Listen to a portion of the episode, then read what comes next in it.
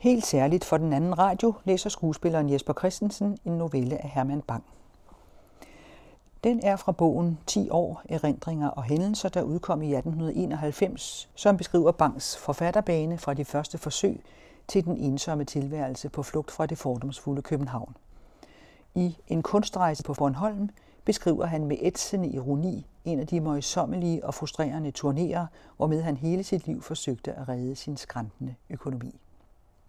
Kunstrejse på Bornholm Vi søgte på Fæderlandets kort en serie af flækker, hvor Herman Bang endnu ikke havde holdt oplæsninger. Det var ikke let at finde. Vi så, vi havde valget mellem Tyland og Bornholm. Vi besluttede os til Bornholm af hensyn til naturskønhederne. Truppen indrettedes til koncertbrug. Dens medlemmer var en tenorsanger, far til ni børn og lærvarefabrikant, en pianistinde, der fra konservatoriet havde attest for at egne sig fortræffeligt til lærerinde, samt undertegnet. Impresario var en skuespiller, der lever af at give danseundervisning. Han skulle træffe de stedlige arrangementer. Vi drog ud med de bedste forhåbninger.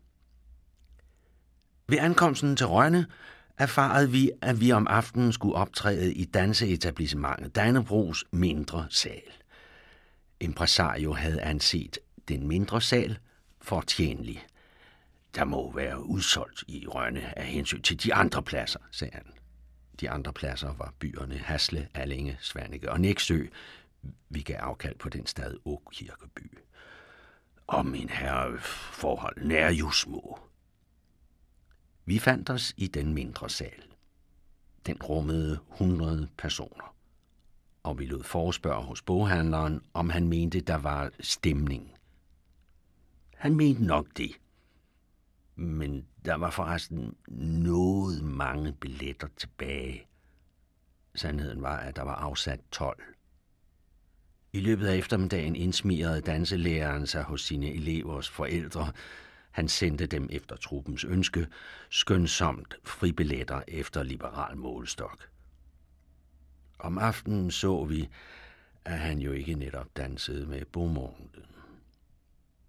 Tenoren, der opholdt sig ved nøglehullet i kunstnerværelset, erklærede, at vi måtte omlægge programmet. Han ønskede ikke at slutte koncerten. I øvrigt havde vi noget håb. Der var trængsel ved billethullet. Vi vidste endnu ikke, at der altid er trængsel ved de billethuller på Bornholm. Det kommer af de folks langsomhed med at få pengestykkerne af lommen. De handler ved et billethul, som hos kræmmeren, hvor de ser på bomuldstøj. Først spørger de om priserne. De får dem. Så betænker de sig grunden en stund, til de fjerner sig. Man tror, de har opgivet tanken om den forlystelse, men de bortfjerner sig kun for omhyggeligt at fremtage pengene i en krog. Mens dette står på, er pladsen nærmest billetkontoret tom. Andre lysthavende venter stille på ham, der kom først. Når den første endelig er nået til betalingen, Bornholmeren har en egen ømt tøvende måde, hvorpå han tager afsked med hver enkelt mønt. Så udspørger han billetsælgeren om programmet. Han gør det grundigt, som skulle han lære det udenad. Trygt har han det, som det senere viser sig, i lommen. Endelig fjerner han sig. Turen er til den næste. Koncerten var ansat til klokken halv otte. Vi begyndte et kvarter efter otte. Tenoren lagde for med Donna Immobile. På det omlagte program sluttede pianistinden med en vals af Chopin. Tenoristen var indbunden i mange tørklæder allerede gået hjem. Da den øvrige trup arriverede til hotellet, skulle stuepigen venligst hilse fra vor kunstbroder. Han havde betalt sin regning og var taget med dampskibet. Han havde pakket sin håndkuffert og var vendt hjem til sine kar. Resten af truppen ville fortsætte. Dens næste station var Hasle. Bornholmsk kunstforsyning foregår per landauer. Behageligt kører man fra flække til flække. Turnéen kunne nu dels vel rummes i vognen. Impresario var blevet i Rønne af hensyn til de små forhold.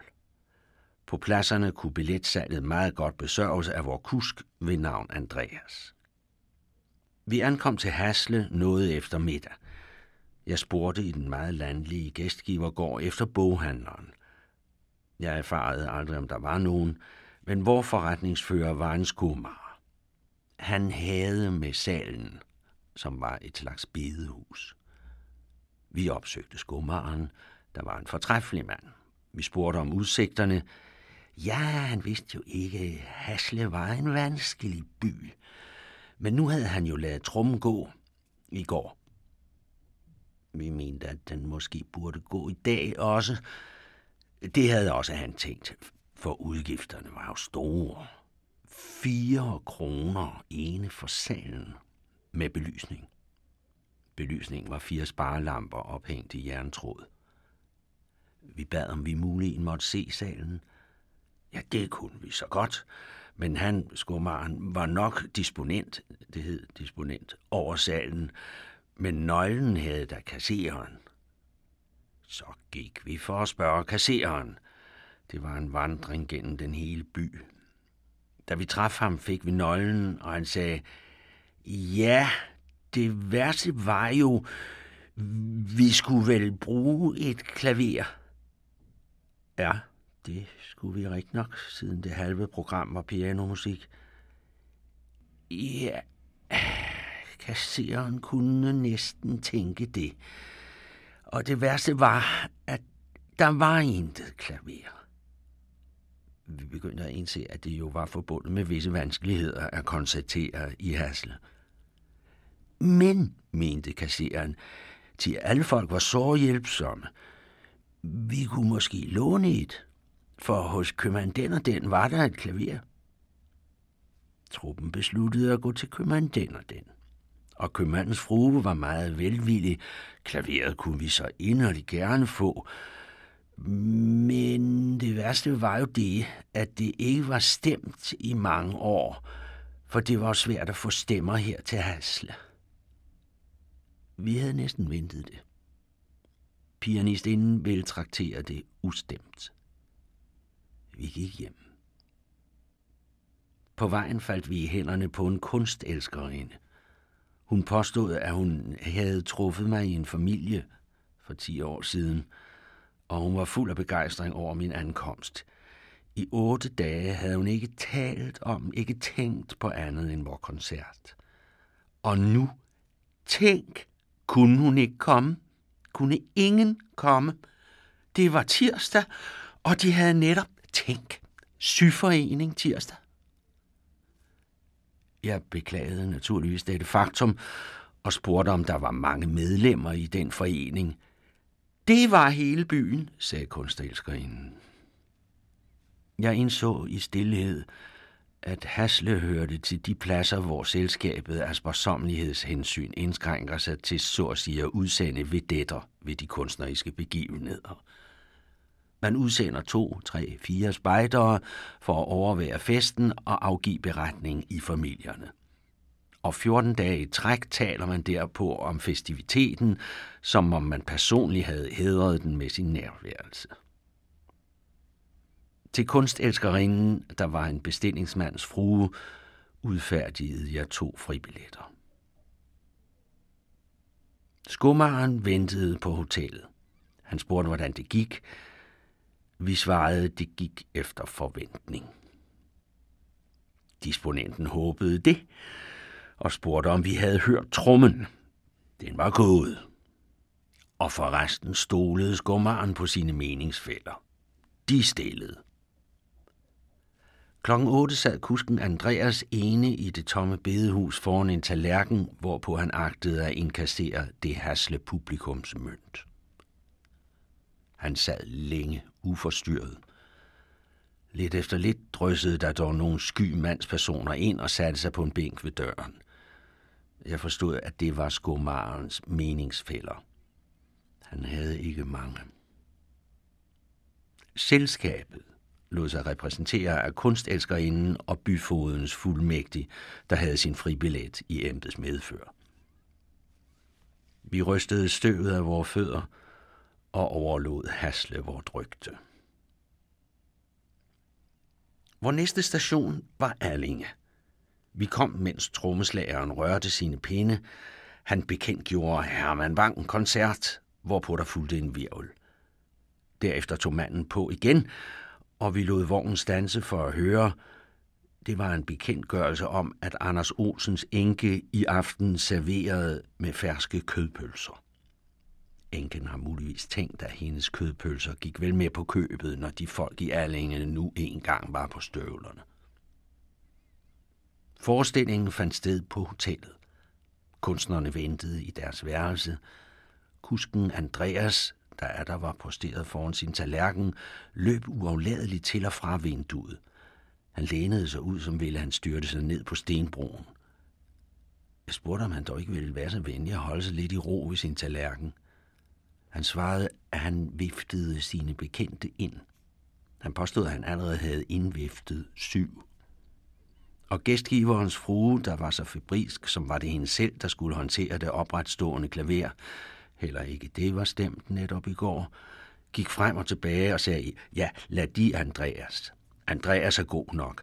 Andreas er jo barnefødt her i Erlinge. Andreas blev ved at vifte i vinduet. Noget hjalp det. Kassen var på kroner 27 i Alling. Efter koncerten forestillede en lille dame sig for mig. Hun var nogen 50 med proptrækkerkrøller over det hele hoved og iført gråt jersiliv med rødt bælte. Det sorte skørt var særdeles kort og lod se et par småfødder indfattede i gedeskin. Hun præsenterede sig som fru Nielsen og takkede mig under mange tårer. Jeg erfarede, at damen var en konkurrent til vor impresario. Hun gav undervisning i dans. Jeg havde læst danserinden Irene Holm. Vi afrejste til Svanike. Vi var anbefalet til en kunstelskende familie, hvis overhovedet ved koncerten skulle udføre en violinsolo. Vi fandt familien dybt optagen af forberedelserne til en forsvarsfest – Familiechefen udkastede dekorationer, som seks døtre i alle aldre fuldførte med farvelader. Der var ikke et sted, hvor det ikke flød med farverige fædrelandske symboler. På de ægteskabelige senge, dørene lods åbne under den megen sysselsættelse, hvilede Danmarks genius i lægemstørrelse. Hun var iført meget rødt og så ud, som om hun blødte. Husets frue bød os på en forfriskning midt under forberedelserne. Hun forklarede, at dekorationerne jo ikke var til unøtte. Først prydede de bazaren, og folk her i Svanike, sagde hun, vil nu have noget for øjet, og siden blev de bortløjet. Det er jo altid noget til at have på en væg, sagde hun. Familiens overhoved forlod det dekorative og gik over til næste kunstart. Han ville prøve sin solo. Fruen udtalte sin ængstelse for besøget. Det var det med forsvarsfesten, at den kom nu lige. Og folk havde ikke penge til alt muligt, og der var så meget i Svanike. På en gadeplakat havde jeg lige læst, at professor Epstein Jr. havde forlystet med sin gådefulde magi ved nytårstider. Nu var vi i maj. Men hvad døtrene angik, havde de sikkert håb. Døtrene, alle disse unge damer, havde nu anlagt tarlatans hatte, stolede så vist på deres veninder, og de havde mange veninder. Jeg spurgte, om man turde tjene nogle af dem med et par fribilletter. Man sagde ikke nej. Vi gik til prøve på violinsoloen. Den festlige sal på hotellet var prydet med grandgirlander og dannebrogsflag, sammen med hans majestæt kong Christian 9.'s byste. Hotelejerinde bad mig indskrænke de nummererede pladsers antal. Folk i Svanike gik helst på de unummererede. Koncerten indledes med violinsoloen. Den halve by var forsamlet uden for salsvinduerne. Det var en smule generende, fordi byfoden jævnligt sendte en noget støjende politibetjent ud for at oprede skarerne, hvad der voldte nogen forstyrrelse. Desuden talte disse udenforstående med, og de var misfornøjede, når de ikke kunne høre. Og Gravesens bal er et langt nummer, når man er indskrænket til kun at kunne følge det mimiske. I øvrigt var koncerten vellykket og underbalancen betydelig. Næksø var vores sidste station, hvor impresario, der opholdt sig i staden for sin danseøvelse, erklærede, der blev fuldt. Han havde forhørt sig hos forældrene. Der blev fuldt af folk i festligt skrude og damer i koncerthatte. Byen ligger vel to mil fra Svanke, og det var som var man kommet til en helt anden verden. Folk sad på nummererede pladser og var i koncertstemning. Brandkorpset var posteret i gården, og jeg spurgte, om det var skik her, at sådan det hele kor rykkede ud ved festligheder. Føreren svarede mig, at det var for at holde styr på drengene. De var så slemme til at ville se gratis. Så holdt brandfolkene vagt ved trapperne. Koncerten indledes med et nummer af Chopin, der hæftigt afbrødes af en hund. Publikum indigneredes og jo hunden frem gennem alle rækker. Det lød som larmen af en møde. Oppe i et hul i loftet kom seks kvindeansigter til syne. Det var hotellets kvindelige betjening, som overværede koncerten på loftet. Efterhånden trættedes disse damer ved underholdningen og talte meget højt. Der var et par svenskere imellem, og deres konversation lød meget skingert. De mønstrede kritisk det ganske forsamlede publikum. Der blev meget en uro, og en herre løb ned gennem salen. Det var byfodens fuldmægtig, som efter ordre skulle rense loftshullet i lovens navn. Man hørte høje vin, underholdningen var i midlertid stanset, og almen flugt i mange slæber over loftet. Så vendte fuldmægtigen tilbage. Vi fortsatte. I sidste nu besluttede vi endnu en gang at forsøge Rønne. Vi vidste jo, at man også efter en koncert kunne nå dammskibet. Vi tog Dannebrogs store sal og søgte assistance hos en mandskvartet, hvis honorar var 10 kroner at udbetale på forhånd. Da mandskvartetten havde drukket øl til hen imod klokken 8, forespurgte dens leder, om de så måske kunne begynde, for vi skulle vel med dammskibet. Jeg mente ikke, der var noget at vente efter. Der sad i salen 17 mand og kusken Andreas. Kvartetten lagde ud med Bellman. Den unge pianist inde, som var noget mindre vant til skæbnens omskiftelser, græd gemt bag et gammelt gardin. Jeg underholdt mig med billetkontrolløren. Han fortalte, hvor fuldt der var i Rønne, når der var dilettantkomedie. For de er jo dygtige, sagde man. De, de har jo øvelsen. De spiller jo hver 14. dag. Jeg stod og talte kronerne som en degn sit pinseoffer. Det var magert. Meget magert. Over scenen står der, ej blot til lyst, fortalte kontrolløren. Jeg havde hørt om det. Der dryssede endnu et par 50 øre ind af hullet. Kontrolløren og jeg regnede og lagde sammen. Ja, det er jo tab, sagde kontrolløren. Det var jo det, sagde jeg. Mandskvartetten havde sluttet.